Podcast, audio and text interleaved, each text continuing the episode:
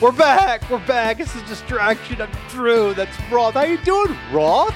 Oh, you know, I'm gonna leave it there. All right.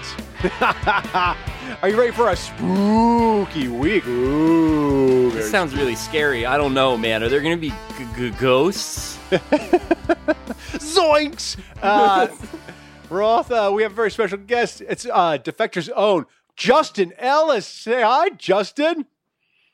Hi guys. Oh. Uh, this is already off to an auspicious start. I feel like um, anytime uh, you have a group of, of uh, guys together, it's automatically called a podcast. So now it's just officially officially a podcast. And It's now we true. Can, we can tell each other scary stories and make s'mores. I think this will be a great opportunity for us to bond. Yeah, well, this is not a good opportunity for me because I am uh, a well-known scaredy cat and have zero tolerance for uh, for scary movies. So yeah, let's just get into it. I'll be hiding right. behind the couch the entire time. Can I can I ask you? Does um does scary movies does like a suspenseful movie count, or are you just talking horror movies? I, you know, uh, because I am uh, enough of a coward, I can't really tell you what the distinction is. I will say though that um, so my partner Mitu, she she loves loves loves loves uh, scary movies, suspenseful movies, whatever you want to say. And so last year. Uh, during spooky season, she's like, "Listen, you know I love these types of movies. How about we make a deal that like you don't have to watch any kind of scary movie at all the other months of the year, but in October, as a concession, you will watch scary movies. So we ended up watching um, Midsommar, which uh, I think was probably more suspenseful, and I enjoyed. We also watched Hereditary by same director, if I'm correct, Yeah. and that scared the living shit out of me. That's a horror Uh, movie. That's just a Yeah. So there, there's stuff in that movie that literally, like, I still see if I close my eyes. Um, but also, you know, shout out to Toni Collette, uh, great actress. I'm trying. I was thinking of like um like Seven, which struck me as a suspense movie. I wouldn't call that a horror movie though, but it's like gross and like it's got freaky shit in it. But I don't consider. yeah, I I, guess- mean, I think movies like that, where where the jump scares and the gore are not the drawing attraction, like I can, I can, I can rock with that.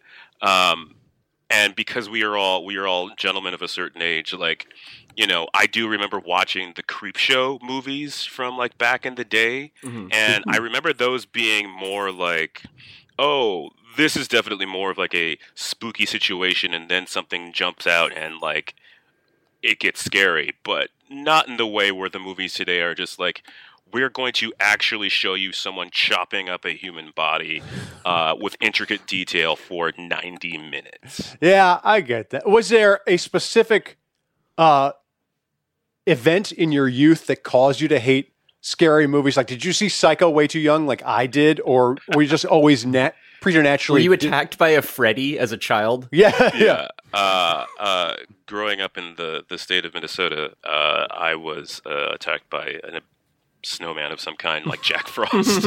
uh, a holiday movie, not a horror movie. But um, no, I think this was just always my predisposition. Um, I wrote something for the newsletter the other day about one of my earliest memories of being terrified of things. And honestly, it was the Michael Jackson thriller video Yes. that Yeah, I same, dude, watched actually. when I was, I think, four years old, and I had to. I made sure to, to text my mom to confirm this because I was like, I want to make sure that I'm getting this memory correct. And she's like, Oh yeah, you were terrified. That probably was not a good thing for you to watch. And I'm like, Well, There was like a how did you whole let that happen? there was like a whole genre of movies like that that uh, Channel 11 used to run, the local movie station where I grew up. They would call it Shocktober, and it was movies from that era of the 80s where it was like they were horror movies that were mostly jokes, but there was still like so you could watch them if you were a kid, and yet like there was still enough scary shit in it that like I didn't have the capacity to like not you know to like let my guard down and then also bring it back up. So I'd be watching something, I'd be like, "Oh, this is silly." Like these guys are in an argument, and then like one of them would get disemboweled by a zombie, and I would, be, and it was very difficult for me, like just to like sort of toggle back and forth. The thriller video, it's like half of it is the choreographed Broadway style dancing by like decomposing, uh, you know, like professional dance types. But yeah, like the scares at the beginning and the end were a lot. Yeah, I had to leave the room wh- during his like when he becomes the werewolf in the Yeah. like on the walk home or whatever. Like I and then I would go back and watch the rest of the video when they're doing the dance and all that stuff. And then at the end, he turns to the camera with the yellow eyes, and I would freak out all over again. Yeah, then it's all over. Then Yeah. it's all over. But I, I think it just it. I think that set a bad precedent for me because you know, as as another example, and again, I'm dating myself, but um, I couldn't handle it. I remember not being able to handle it watching ET in the latter parts of the film when ET gets sick and is like this withering ghost of an alien, and his like heart is is like this red beating exposed thing, and I was like, this is too close to horror for me in my in my adolescent brain. Like this is too much. I'm tapping out, and that basically just set the stage for my entire life. So I can't I can't really handle uh, too much gore. Like I, I will I am a six foot three man who will full fully and willingly hide behind any surface to not watch something scary on the television. I I can't respect watch. that you've embraced that identity as an adult. That you're not like, yeah, I don't. It doesn't happen to me anymore. Now you're like, no, I just don't like being scared, so I'll go into another room. Listen, I think we need to be able to expand the definitions of masculinity and uh, to include cowardice. to include yeah like seriously listen uh, Shaggy had it right. I know you guys were riffing before, but Shaggy had it right. Like if Fred wants to be if Fred wants to be the the macho alpha, like let him walk through that door. Let him do that. Like let me just hang back in the van with this dog and get really high and eat some snacks. Did you Like, say? that's that's fine. Did you say Shaggy? No, No, we're not doing. We're not doing. We're not. I don't think we're going to do that one. don't I'm not That's a different. Shaggy. I'm not here for this. like whoa, Scoob. That's my Shaggy. That's as good as I can get. Uh, okay. Casey Kasem is rolling in his yeah, grave. that was Casey Kasem's voice. Fan- just Which he is- was fantastic. He was really, Yeah. and he did Shaggy too. He did the fucking Yeah. dog. Couldn't That's, believe that's the it. joke. That's the joke. Hey, speaking of uh, speaking of horror movies, the World Series. How about Oh. the uh, the ending of the World Series? Really, Effortless.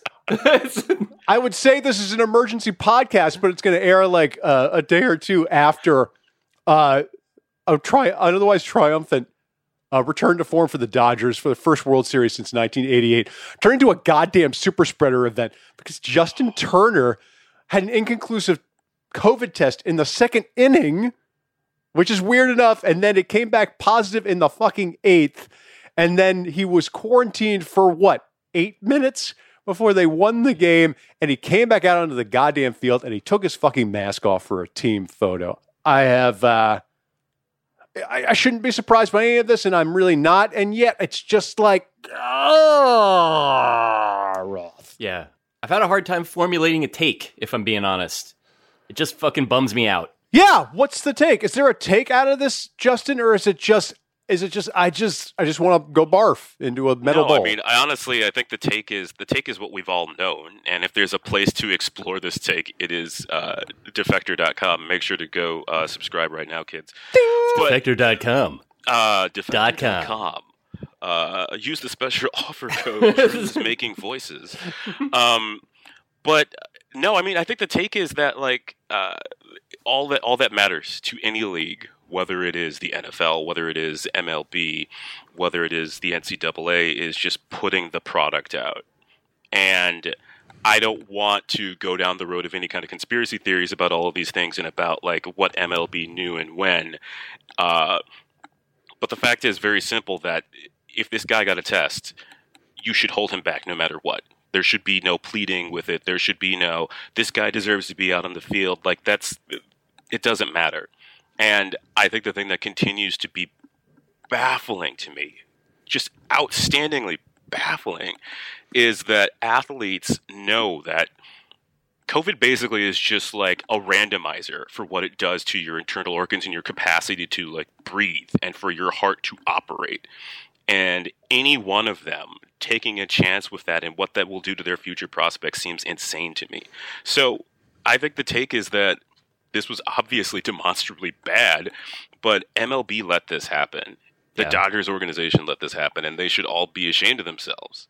I'm inclined to agree on that. Just in terms of it, expecting like a pro athlete to make a good individual choice is like that's a it's a nice thing to expect if you think that that's a thing worth expecting. I personally will not expect that ever from a pro athlete, but like you have to it shouldn't necessarily be in their hands. Like it feels like an institutional failure. It is an institutional failure that goes well beyond MLB itself, but it just sucks to have it like kind of rubbed in your face. Ray wrote about it this morning and used the phrase victory without joy.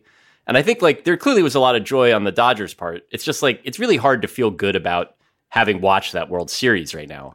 Yeah, and the uh the other thing was Manfred after the fact. Like, like he did an interview. I believe it was Tom Verducci. I couldn't quite tell if it was Tom Verducci because Tom Verducci was wearing a mask. Manfred wasn't, and everyone was like, "Is Rob Manfred drunk?" Because he was like slurring his words, and then he was saying, "Like, I'm so sick of hearing the." You know, it's a season like any other, unlike Yeah. any, uh, like just saying like, oh, it was so unusual and there was such adversity and all this shit, and and then he goes out to give out the trophy, and everyone in the stadium's booing the living shit out of him. And these are people who aren't wearing masks themselves. These are like lunatic Texans who are openly flouting the fucking COVID thing, and and they're booing the shit out of Rob, Manfred because even they think he's irresponsible. So if you've pissed off that crowd, it's just a remarkable feat of fuckery on your part. I can't. I, I can't It's really- also worth mentioning that there's there's any number of good reasons to boo Rob Manfred. If they were booing him because they thought he was being irresponsible, that would be great. If they were booing him because he was in charge of baseball, like or you know booing him for the same reason that like I don't know, you might boo Vince McMahon if you went to a wrestling event, like that's fine too.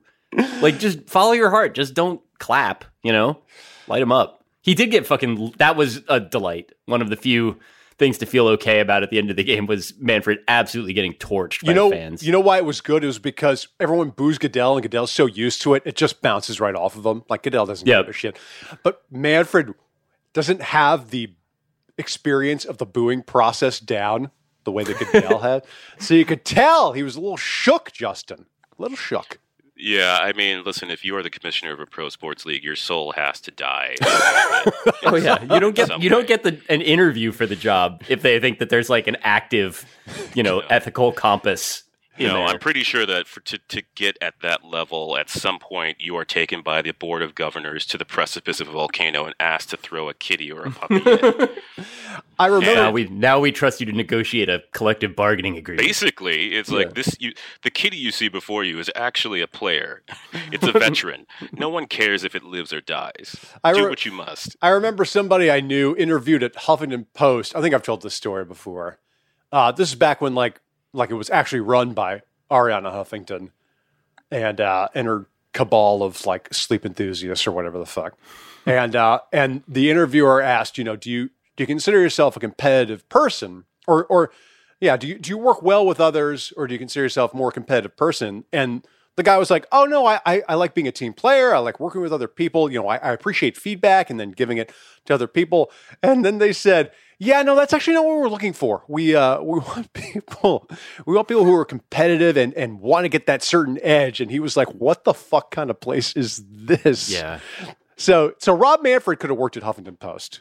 Very very yeah, he's got the those like eat what you kill vibes, like which is, and that was his role. I, I remember going back, um, back at the old site writing about, uh, you know, the basically the option of forcing out the Will Wilpons as owners because they were derelict and also because I didn't like them or whatever. And I used as an example for that the um the MLB has uh, leadership has basically never forced an owner out, but the last one they did was the person that owned the Dodgers before the current group did. the McCourts. Uh, yes, Frank McCourt. And in that case, it was like they basically uh, got rid of McCourt because he had went off on his own and renegotiated the team's TV contract because he was gearing up for an extremely expensive divorce from his wife. That's right. Yeah. just fantastic people all around. But the person that did all the like the hammer for Selig in all of that was Manfred. That was like his basically how he put himself on deck to become the commissioner was that he was like the designated asshole He for yeah He was the hired goon. yeah. Which and they were like, this is a guy we can trust because like he certainly will smash someone's dreams if like the owner of the Pirates tells him to do it. I think Yeah. I think I think overall the it, it's it's it's incredible that the lasting thing from this will be uh, what happened with Turner, and not um, uh, not the Rays just completely imploding um, by giving up the starting pitching when they didn't need to. You know, when you got to just ride the pitching out, and instead we're talking about the fact that uh, the Dodgers are now a super spreader event. Yeah, I was I was gonna say I love a good managerial fuck up in the World Series, and uh, and Kevin Cash pulling Blake Snell after Snell had thrown what four pitches. yeah, this was a really good series for that too. That this was like um you know that that video where the guy's like, "You can't do it on concrete," and then he like tries to do a dance move and just lands on his head.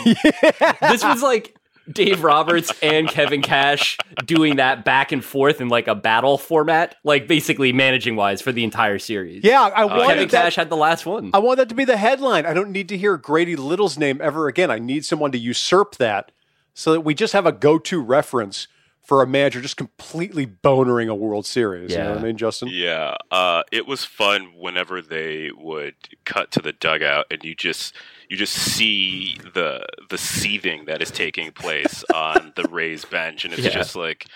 I, I don't know what Cash is going to do after this. You know, it's like, oh man, what is Cash going to do? He's got to go back to that clubhouse, and they might actually kill this man. Yeah, I mean, it definitely has that feeling of like Snell too is also like kind of a spicy baseball dirtbag, like in like a good way, like the good kind of dirtbag.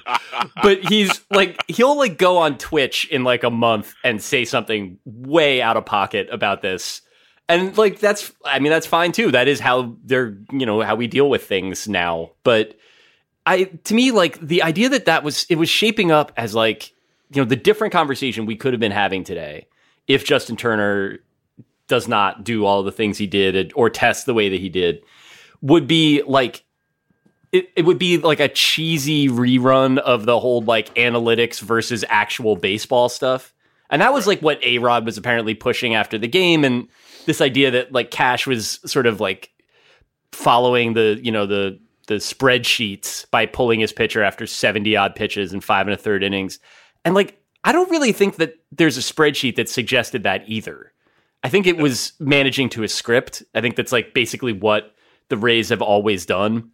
And Snell hasn't pitched deep in games this year very much. And, you know, that's, I suppose, like if it was your reflex that you're like, well, it's a sixth inning, it's time to get this guy out of there. He's already thrown, you know, 104 pitches when he's thrown, you know, 30 fewer than that.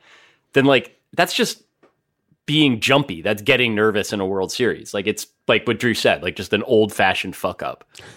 do I do an old. It was that that hook. Yeah, I think a lot of people mistook it for analytics, and like I've you know I've crossed that Rubicon where you know I used to read Fire Joe Morgan all the time, and you know and joke about all the fucking old newspaper guys who would bitch about analytics and all that stuff. Like, oh, nerds are taking over the sport, and then you know, and then the Astros happened, and it's like, oh my god, look at these private equity, yeah, bastards. I'm I'm not saying not I'm not calling them nerds because they're different somehow, even though they even though they basically did the same shit nerds would have done. Yeah, because they're rich because they won. I mean, yeah, no, but also I think because they're like is like are McKinsey dudes nerds to you, or are they like va- like supernatural creatures, I'm vampires? Some, I think they're. I think actually they are. They are some. If, if this was like a uh, a role playing game, it would be like there's some sort of hybrid between a jock and a nerd. That's what that I was going to ul- say. that is that is ultimately like a vampire, you know, where it's like they they definitely will have the presentation of a jock, right? Uh, uh, but they will actually try to like do jock shit through numbers. yeah, you, you know. That's yeah. something that I think we maybe couldn't have imagined when we were growing up and getting like the whole like slobs versus snobs and like you know like nerd comedy things. Is that like nerd bullies are actually the worst of both worlds. Yeah. And that's like what we're that's like Astro shit. Full and stop. That's pop culture now too. Like yeah, I mean, we absolutely. We've had. I mean, that take has been around now since the 2010s. Release the Snyder cut. You yeah, heard it here. Those guys. Oh, dude, and that's going to cost Warner an extra 70 million bucks to, I don't even to recut it because they have to like digitally add rain to every shot in the film, like even interiors.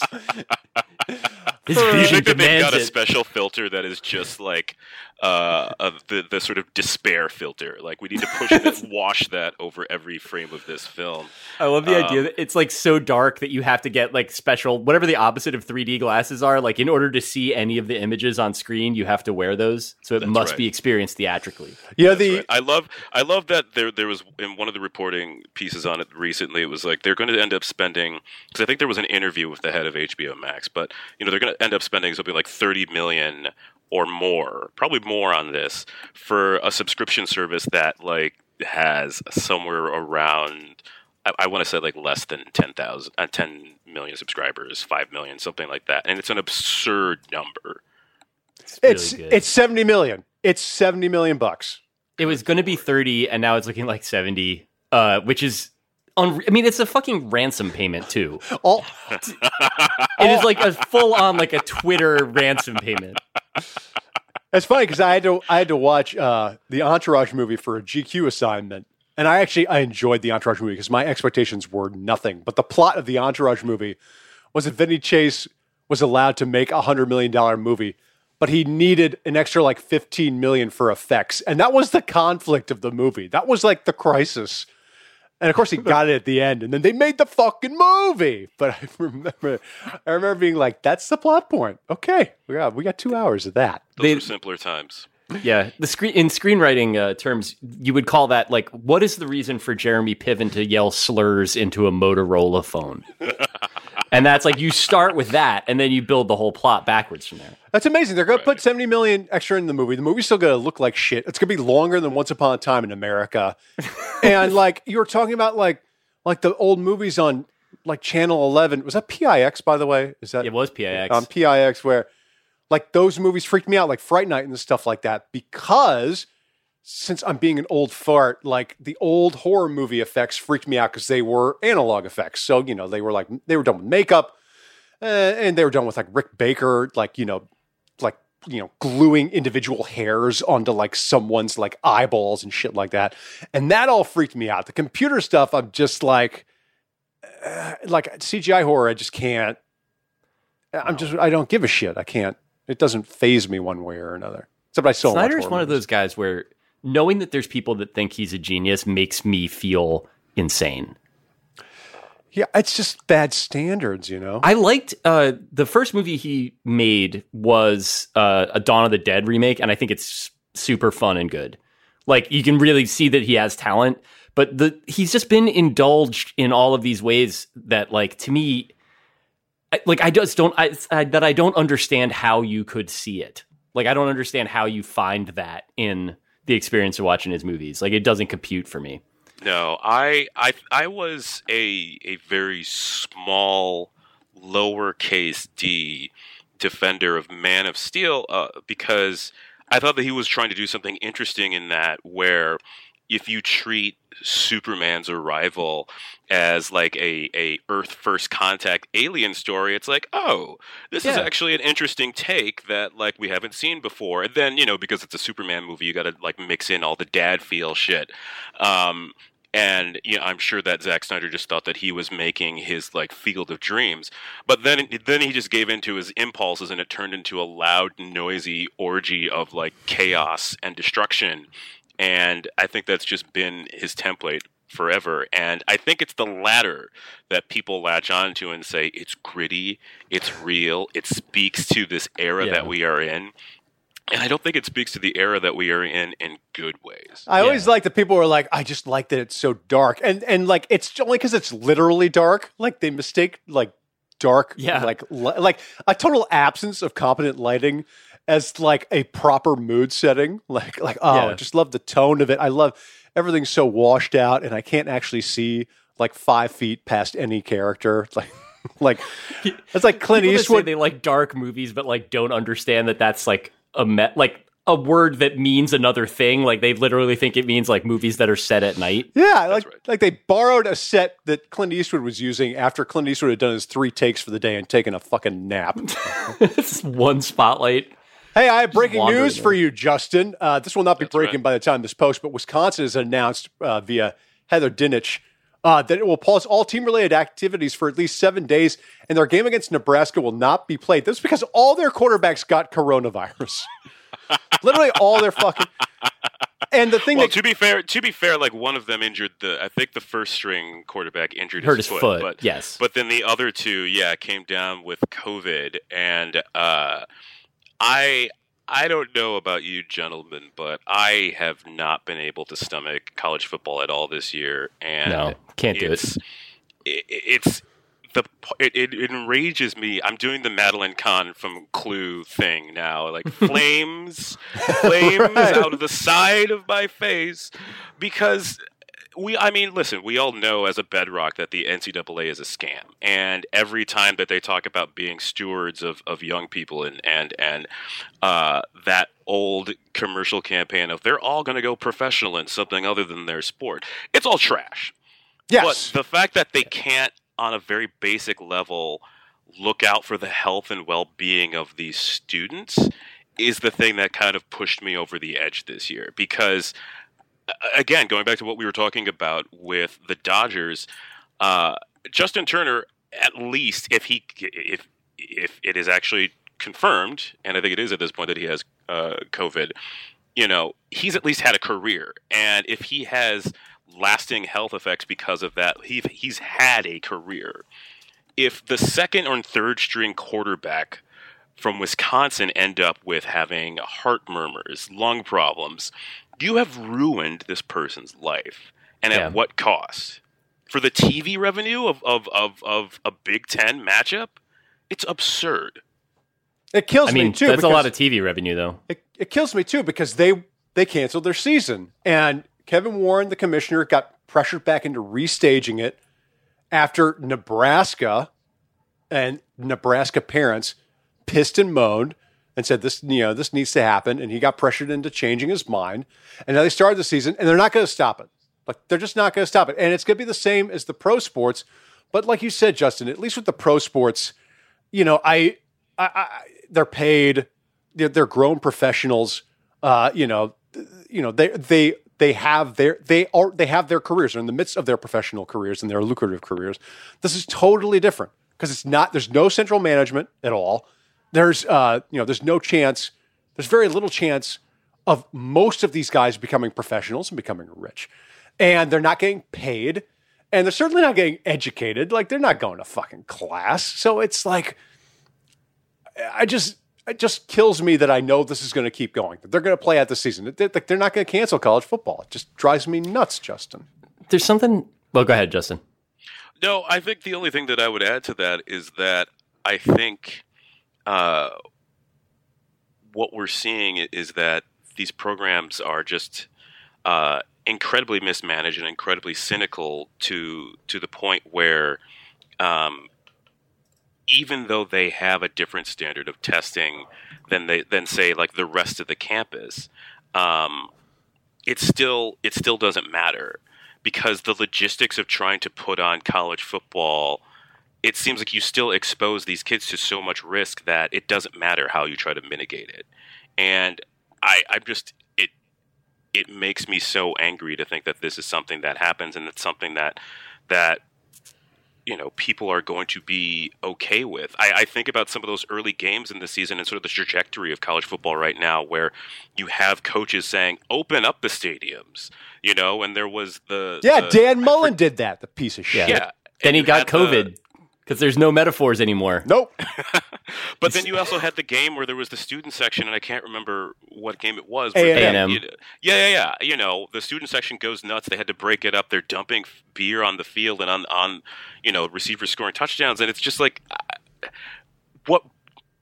I don't know. There, there comes a point when it becomes too much to bear that this is all for the sake of entertainment. You know, I think people talk about like Rome burning a lot and talk about analogies there, but there's something very disturbing and disgusting about the fact that this disease continues to rage on in a lot of the corners of the country where college football is a religion and they act as if nothing is happening and we're putting kids' lives on the line. It's Yeah. that last bit. That's that last bit that gets me so much. I mean, I just feel like people, like people are still dying in fucking droves from this. Nine months in, and whatever eight, and that experience of it, like the trauma of you know each of those individual deaths, but then also like what it means in these communities where you know a hundred people die in a state, you know, in a city or whatever every day, and you know thousands across, you know, a thousand in the country. Like that is meaningful shit, and it's just not in the conversation anymore. Yeah, the, the They're like this is now because it's the idea. I don't know if it's the assumption that these aren't people you know, that these are people who have to be, you know, like working in a store or playing college football for you, that they're people that serve you, the protagonist of reality, or if it's just, you know, what something that Drew and I were talking about, piece by Wallace Shawn that I'll link in the blog under this, that basically that people don't want to care about other people and that there's something liberating now about the idea of just forgetting it, turning it off. That's right. But whatever it is, man, it fucking sucks to watch. Yeah. Like yeah, because the uh you know like the the people who have died so far have been largely invisible um and there and there have been people talking about like we don't have like any we don't have any tributes to them we don't have like we don't even have a memorial up yet even though there I, I assume there has to be one at some point but also the people who survive it and have terrible terrible symptoms that could be permanent and permanently crippling they're also invisible and those college players like and and a lot of other professional athletes, even Justin Turner, they may also have heart and brain dysfunction. And I've had a dysfunctional brain, and I still have one, so I know about this shit. um, and the idea that you know that they're just going to live with this, and they will do so in the shadows because people got what they wanted out with out of them early on, kills me because I keep thinking like, and I said this morning, but I don't really believe it. I was like, it's going to take someone famous dying for like Yeah. people to wake up and fucking get it. Like it's going to take like Tom Yeah. Brady dying of coronavirus from get and they but they don't die because they have access to the best resources. Like fucking Trump gets Yeah. it and then like licks every doorknob in the White House and then he, they he he gets flown to Navy Med a mile away from my house and they shoot him full of fucking radioactive uh you know spider venom or whatever and now he's all fine. And it's like people just don't get it because the, they're not seeing the consequences in real time of people they know who are prominent actually suffering and dying from this disease. So Drew. I don't know if you know this, but America doesn't do consequences. No! we're not real big on that one. no, I think. I think the thing that I I mean to what you were saying, it's it's really because our memories are so short right now, but this all got real for me and I think for many people back in March when everything was shutting down and the one of the first people we find out who gets diagnosed is Tom Hanks. yeah, Amer- America's dad got The COVID actor, Tom early Hanks. on.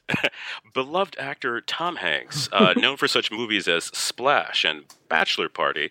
Um, but you know, for me, that's like we got to take this. We got to take this seriously. Um, but no one cares. But just back to college bas- uh, college football, real quickly for just one second, because this was reminding me of a conversation I had recently with a friend who covers college football, and we were debating this, and he said, you know, one of the things that is overlooked is that sadly, a lot of the athletes are looking at this and saying, I have to have my shot to play.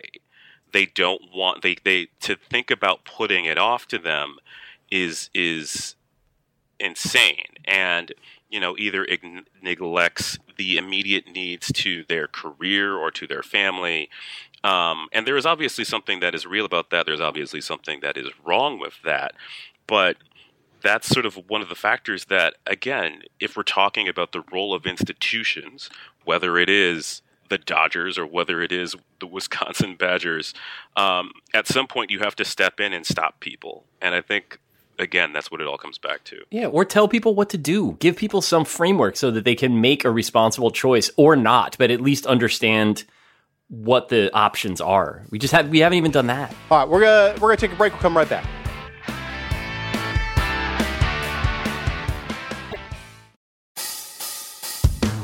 All right, we're back.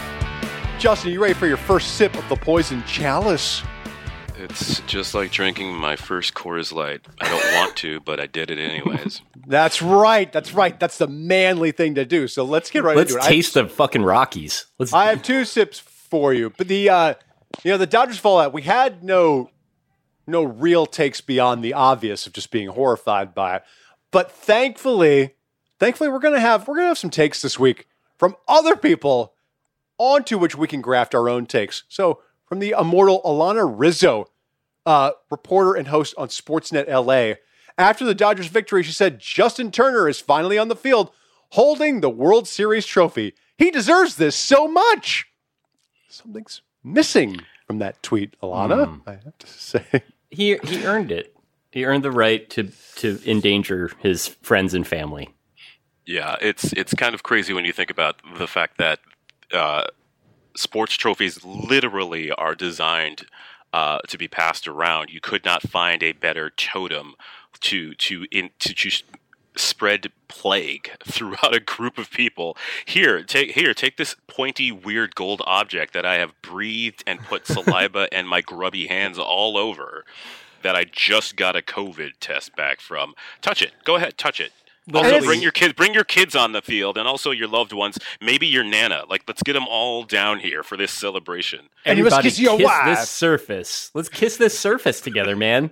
And it's the Getting together with ugliest the trophy. It's the ugliest sports trophy. It Yeah. sucks. At So, least like, you can't drink out of it or anything. Like the Stanley Cup thing is like that felt like the first act of a horror movie to me. Like it's a testament to how Oh, well yeah. that bubble worked.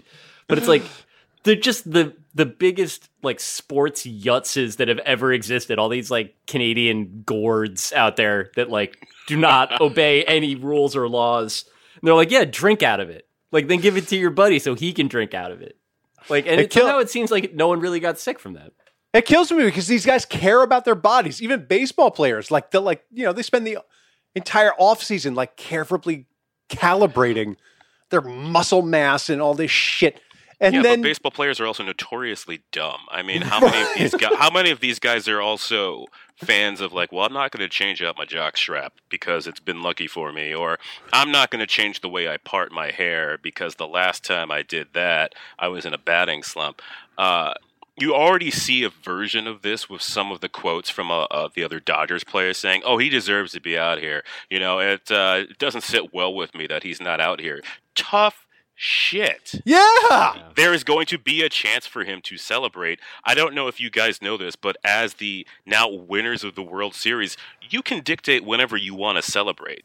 It, it, it's no one's going to take the title away from you. All you had to do was lock that man in a broom closet, and then a month from now, in sunny LA, you can be like, "We're going to celebrate with Justin Turner." Yeah. Yeah. I, mean, I feel bad for him, honestly. Like I always liked Justin Turner. He was uh the Mets waived him because the ownership didn't like him. That was that was a long time ago. That was before he became like a, you know, whatever star quality player on a World Series champion.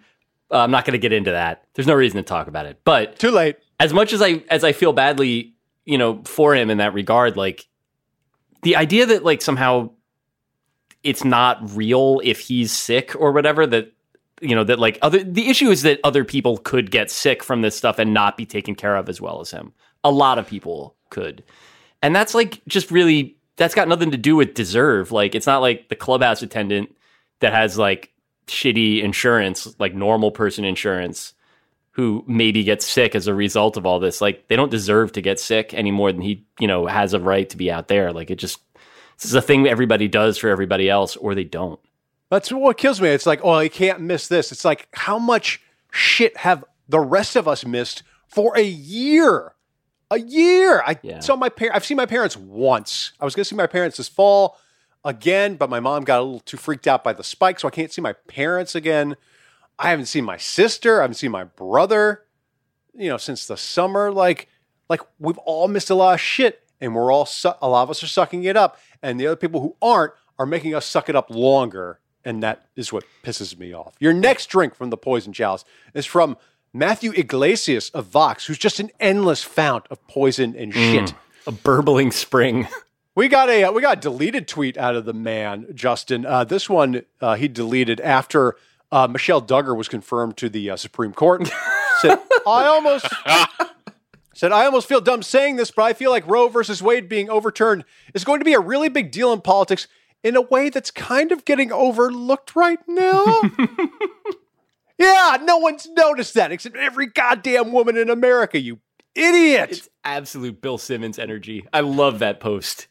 Just I think that uh, Maddie here is serving is, is like suffering from a case of terminal DC writer brain. yes, Which is that which is that, you know, this thing that is is is being constantly covered and a thing that is uh, on the minds of many women if not all women in this country, and to say uh, people who support, see, uh, uh, and, and love women, it is on their minds as well. But to say something to this to this degree just shows how ignorant and insular you are. To say like, "Oh, this thing is being covered," but I don't know if people quite get it yet. Because the, the the thing that is is locked inside that is him sort of saying, "Well, I've got a nugget of wisdom, and I'm going to share it at some point because this hasn't been fully." fully delved into Yeah, like it's not been covered until it's been covered by Matt Yglesias. it's which is- it's definitely it's definitely a sister take to like. No one cares about the Hatch Act outside of Washington. When like there are like polls saying like, actually, yeah, people don't actually want the president staging political rallies like from his goddamn balcony. So Yeah, I mean it's similar. I think there's a, the difference that I would point out with this is that it's like it's a specific type of like voxy energy that like he embodies more than anyone else, which is that like there's no problem in the world that cannot be understood by somebody with an undergraduate degree from Harvard or Yale and like and better explained to like normal like people who like maybe I wouldn't be able to understand it because I went to a smaller school further away on the, the other coast or whatever.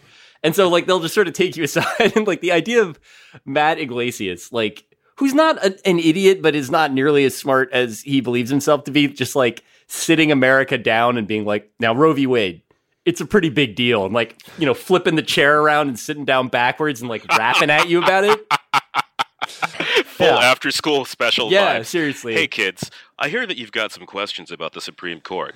Let me wrap with you. yeah Um, I think that I, I feel like the problem is that uh, this speaks to like a, a line of thinking that says, you know, like you're saying, Roth, like, oh, this isn't going to be understood or settled until I make a hit on uh, CNN's State of the Union or until I talk with Chuck Todd about it on Right. Meet the Press.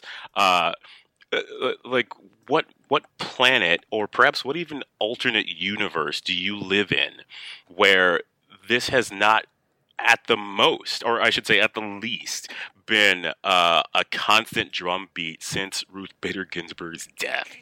I, I cannot fathom the, the depths of stupidity that it takes to even yeet something like that into Twitter, uh, especially when your brand is supposed to be thinker. yeah It's been also- like it, it's been the major campaign issue of my lifetime. I'm 44. I've never not heard people arguing about it. It's this is the, the, the thing that's incredible about it though too and this is like the simmonsy part of it to me is that like it really shows you what he's reading who he's talking to whatever that like this is something that like i think he earnestly believes that like nobody's talking about this or nobody's talking about it correctly or whatever in the same way that like because bill simmons has only spoken to the same five people for the last 30 years he's like always coming up with these very obvious like sort of like basketball takes that strike him as like bolts from the blue that Right. must be shared. You know, he's Right, like, "You guys notice this Luka Doncic guy? He's really got it." Yeah, there's there's never any intellectual overlap between like people. Like like any idea he has or or Matt has is the first idea that time that idea has ever been like conceived of. Yeah. which is I mean, I feel like what we're doing right now essentially recreates the atmosphere that he is in. Basically, three guys in a room talking about Roe v. Wade. Yeah, I his, guess. his experience, Mm, his, we're his talk- experience of this. Aren't we We've- talking we've- about what we talk about when we talk about Roe v. Wade? Isn't that a little more down? are we saying are we saying Roe v. Wade exists? Is that what we're saying? But time for the time for the mashup. Are you ready to be subjected to the mashup, Justin? don't No. do it. All right. I actually would like to hit the ejector button right now if I Tough could. shit. You get the mashup. Here we go. It's only last June when her old man ran away. Couldn't stop crying because he knew he was gone to stay with me. Cause you're all I need. What two artists are that? I'm sorry, I'm bleeding from my eyes. Yeah. Thank you. now. Thank you. Thank That's an I- acceptable answer. I can't begin to decipher that. Uh, I'm I'm just gonna say uh, Herb Alpert and the Tijuana Brass, and uh, And who's the second one? and Diplo. I have no idea. Roth, can you guess? Uh, the second one's Sam Smith, right? That is correct. That's Sam Smith. Stay with me. First one I got nothing on. I got to be honest with you. uh, first one is my favorite song by Prince. It's like I could never take the place of your man. Oh, Prince. wow. All right. I guess it's So you're you're- saying you butchered the hell out of that.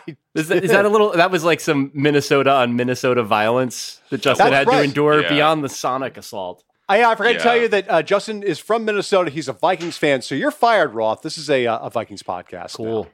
Well, yeah, at least you guys were kind of passive aggressively nice about it. I appreciate that. Yeah, we are now did- going to talk about the Randall Cunningham era of the Vikings for uh, 45 minutes. Roth, you did a really good job being a podcast host for a guy from New Jersey. So. Well, I can't tell if I'm being insulted or not. So thanks. Your guy of the week in honor of Todd Gurley is Ahmad Bradshaw, who famously avoided scoring in the Giants' last Super Bowl victory over the Patriots. Todd Gurley against the Lions last week, not so fortunate. It ended up losing. A, I, just the idea of the Atlanta Falcons choking is very is quite standard, really. But them doing it to a team coached by Matt Patricia blows my mind. And all because Todd Gurley scored a touchdown. Just a remarkable feat. True Well, you have any- North hour or NFC North hours there. Do you have fond do you have fond memories of Ahmad Bradshaw Roth? Yes, of course. I mean, every Giants running back is special to me. Uh, Ahmad Bradshaw was actually kind of good in a lot of ways. That like, there's a, a type of running back that the Giants liked for the longest time, uh, like Brandon Jacobs or Derrick Ward, or these kind of just like rectangular guys that thought that like. Like cutting Ward. would be like that was like unethical or like cowardly. Bradshaw was kind of like shifty and like he was a little bit more fun to watch. I, He was I a good- generally got some joy out of him. He was a good football player. Justin, did you enjoy the Ahmad Bradshaw years? Uh, sure, why not? I'll I'll I'll cop to that. I thought you Um, were going to give Justin a Viking. No, I mean, listen. If we're gonna play, remember some, remember some Giants uh, running backs. Like, do do we have to talk about Thunder and Lightning? Is that where this podcast is? Hell going? yeah. Uh, yeah, I was gonna. That was Dayne. yeah, Ron Dayne. And who was? Oh God, who was the other one? Tiki oh, and Tiki. But did Tiki play with Bradshaw too, or was that a different running back tandem? The Bradshaw overlapped with um not with Derrick Ward, but with uh Jeez. I- It might have been like end stage Tiki. That's oh, you know what? It was with Brandon Jacobs, the immortal Brandon Mhm. Jacobs. That's Oh wow. the beast. He was such a beast for like four months, maybe. Yeah, like one of the most mysterious items I found at Goodwill, um, which is that segment. I know, I know our readers and listeners love to hear me talk about going to the garbage store. Uh, a Brandon Jacobs Giants jersey that someone had just like clearly by hand just removed the nameplate from the back of it. like they were- ripped it off. ripped it off, or like, or cut it off with like an exacto knife. I don't know what happened. Whatever it was, they they were like, love the jersey, love the number, cannot abide Brandon Jacobs, can't even see his name on it. Were there like frayed stitches still Yes. left? Like where yeah, name like it looked like it had been chewed off. Like it was there's something really like cursed about the garment. Like a chalk outline of a murder victim on the fucking sidewalk. You want a, uh fun bag question, Justin? Yes, sir. Uh, this is from Claire. This is awfully ringer esque, but I put it in here anyway. My friends and I have been having a weekly remote Nicolas Cage movie night almost since the beginning of the whole shitstorm. We're on week 28, and just like the Rona, there is no end in sight. Nick Cage has made many movies, but even this far in, we have not been able to crack the central Cage enigma. Is he good or is he bad, Justin? Oh, I mean that's that's an easy question. Uh, listen, listen, reader. I want you to get real close. Uh, uh, sit down. I'm going to rap to you. Nicolas Cage is objectively good, and I'm going to make my case not from like mid stage or late stage, but early stage because honestly, Raising Arizona is perhaps one of the funniest movies of all time. Yes. And his performance in that uh, and pairing with Holly Hunter is is outstanding to watch. Um, and I know a lot of people get traction out of like the fact that Cage what was it? It was the same year that he did Leaving Las Vegas. Was he also did? Was it The Rock or whatever it was? It was either Like- The Rock or Con Air. Both both Yeah. movies I liked, by the way. yeah, and so we are obviously veering very dangerously into ringer territory with this, but I I I think the man is good. I think that the man also knows exactly what he is and what he's doing in this late stage, and I think that there is something really really fun to to to watch with that. If you cannot get a kick out of just watching something as as silly uh, and harebrained as like National Treasure, uh, I, I I don't know what to do. I don't know what to do with you. I think I think he just has a lot of fun. Uh, and there's nothing there's nothing wrong with that. And to me, in some ways, it's almost like he harkens back to a kind of leading man from like the 50s and 60s who it's like I'm just the guy who makes this type of picture, and Right. I'm okay with that. And uh, you know, I, I think we could use more of that. Like if if Channing Tatum wanted to be that guy, he could be that guy. And I appreciate Nicolas Cage for all of his efforts. Yeah, he's he's a great actor, and I've never. I'm I'm someone who hated leaving Las Vegas and had to watch it uh, in alcohol education after I was arrested for DUI 11 years ago, and I still hated it then. Wait, they Uh, made you watch that? They assigned you that movie? Yeah, we had to watch it All of it? And We had to watch all because each meeting was an hour, so we watched it over two sessions over the course of so a the week. state was I'm like, sorry. there- So it's got yeah, nudity in it. Okay, but also, why is the state trying to teach people lessons in the same way that a substitute teacher tries to kill hours? Yeah. I What don't. the hell is that about? I You've don't know. I to, to my credit, I never had a drink and drove again, but still, it was not. I would not consider it an ideal form of alcohol education. But Nicolas Cage is a great actor. He's never made a, a movie worse, in my opinion. And if he's if he's gonna make a bad movie, he's at least gonna make the bad movie more interesting. Yeah, that's what I, that's the thing I would say in his defense is that like he's been in like I, I haven't seen as many of the like really late stage like the the sort of like Ghost Rider era or like Drive Angry and stuff where he's not even like twitching and being weird anymore where he's just kind of like medicated looking and is just you know speaking in like wearing shades indoors and all that shit right. Yeah, yeah. but when he was in like crappier movies, when he was a little more volatile, and I think he still does this every now and then, where he just plays the whole movie in like full spasm in every scene, like that's he is adding value to something that would otherwise not have value, and that I respect very much. Yeah, those movies where he never blinks. Are Yeah. real. He's. Uh, I would also like to put a word in for Mandy, which is excellent, and which he is excellent in. Uh, Justin, it might be a little scary for you. I don't know. Uh, it's not that scary, but he is like it's the last truly like bizarre Nicolas Cage performance that I've seen, and it's from like two years ago. Oh. Well, I will make sure to not put that in my queue. Uh, email of the week comes from Matt Justin. He asks, "What's the worst possible snack food to eat stale?" I'm going with cheese balls, and no, this has nothing to do with the can of them I left sitting on the counter, lid on, for all the fucking good it did for a week, and then tried to return to during Game Six of the Stars Lightning series. What is the worst snack food to try to eat stale? Justin, That is that's a really excellent question, uh, and thank you for that. I feel like, ooh, I mean, obviously, anything in the anything in the it needs to be crunchy territory is going to be an abomination. I Right. feel like I feel like uh, one of them that is so disappointing when it is stale is tortilla chips Yeah. especially if you're like in a in a mindset where you're like, oh, I just want some chips and salsa or chips and guacamole, or I'm gonna. The worst scenario being, hey, I think I've got some chips left. I'm gonna make some nachos, right? And then you go to the bag and you discover that they're just this sort of sad in between state of decay. Uh, and you always end up eating more than one just to be sure, out of like that sadness Yeah. of I really want this to work. Maybe I just got the one bag chip. That is too relatable and depressing uh, because I, I think I just did that like two or three days ago. Like with the idea of like eating one chip and be like, that's bad. And then like be like, well, let's see what's what's happening with this one. Because that might have Yeah. maybe I just got a dud. Maybe I yeah, pulled a maybe you dud got out of distressed. the bag. Maybe that was a distressed asset chip that you. But Yeah, I, so- uh, but to be, I mean, not to bring it too down, but I think there's also something that happens now because of the garbage fire that is 2020, where you know the ability to just say like, oh well, fuck it, I'm just gonna run out and go get another bag of chips has now turned into the mental exercise of how much do I want the salty snacks Yeah. to have to navigate uh, the the minefield, the COVID minefield. Uh, you know, and obviously it's easier in some places like others. Living in New York, there's bode- bodegas everywhere.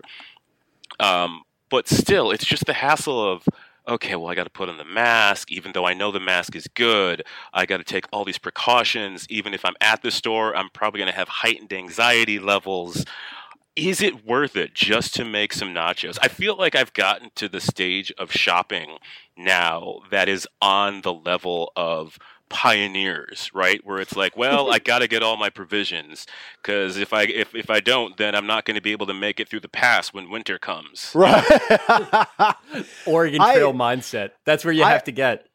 I don't have a beef with stale cheese balls because I've eaten stale cheese balls and still enjoy. I'm I'm more than willing to power through stale cheese balls, particularly like like wet cheese balls. Like if I've been in a pool and then I and then I take my wet hand and I dump it into the barrel and I keep eating them. I got no issue with that. My my Look at fucking J. Paul Getty over Yeah, here. I What have- is this scenario you just set up where you're lounging in a pool eating cheese balls? I That's- have I have just swum. day. That's I have every day, gone in a swimming pool in my lifetime. You know, not every year was 2020. There was a past. Like I, I went, I did things in the past when you were allowed to do things, and one of them included swimming and then eating some cheese balls after. Anyway, my answer is a saltine. Just a bad Oh yeah, you can't eat soft. Like you eat, you bite into a saltine and it's soft, and you're like, oh, like you have to like. You have to like chew a little, like to break it. like it's very Yeah, it's weird. Those get distressing to me. that is a bad type of stale because like a bad tortilla chip is like you can kind of taste what it used to be like. It's just lacking one of the the attributes that makes it good. A saltine, if it is not crispy, is flour. Like it's just nothing. It's gruel. and Yeah, a bad a bad tortilla chip is actually a tortilla. If I may, Mitch Hedberg the joke. yeah, oh, that's good. Solid. Thank you, thank you very much. I It's, appreciate it's all in the another product. delivery. You and Mitch, man, two masters. it's a Minnesota pro- podcast now. Brandon Nix is a producer and engineer. Daisy Rosario is our executive producer. Get better, Daisy. Our theme song is by the immortal Kirk Hamilton. And you can listen to ad-free episodes of The Distraction only on Stitcher Premium, thanks to us. That includes Justin, because Justin's one of the pirates now. He's so generous. You can get a free month of Stitcher Premium right now. Go to StitcherPremium.com. Use the promo code DISTRACT. Don't forget to rate, review, and subscribe wherever it is that you listen. And go subscribe to Defector.com too. And please vote, because uh, by the time we see you next, there will have been an election. And God, I hope there's a, a verdict to that election by the time we podcast. If there's not, we'll be podcasting from our bunker in Yeah. the, uh, as we avoid the, uh, the, the gruesome sweep of the ghost army sweeping over the land. Expect big Uh, energy. Yeah, it'd be great. Justin, you were a fantastic guest. Please Yeah, come on you. again soon. And I hope you guys all have a happy and safe Halloween. Eat lots of candy. Bye. Good night, America.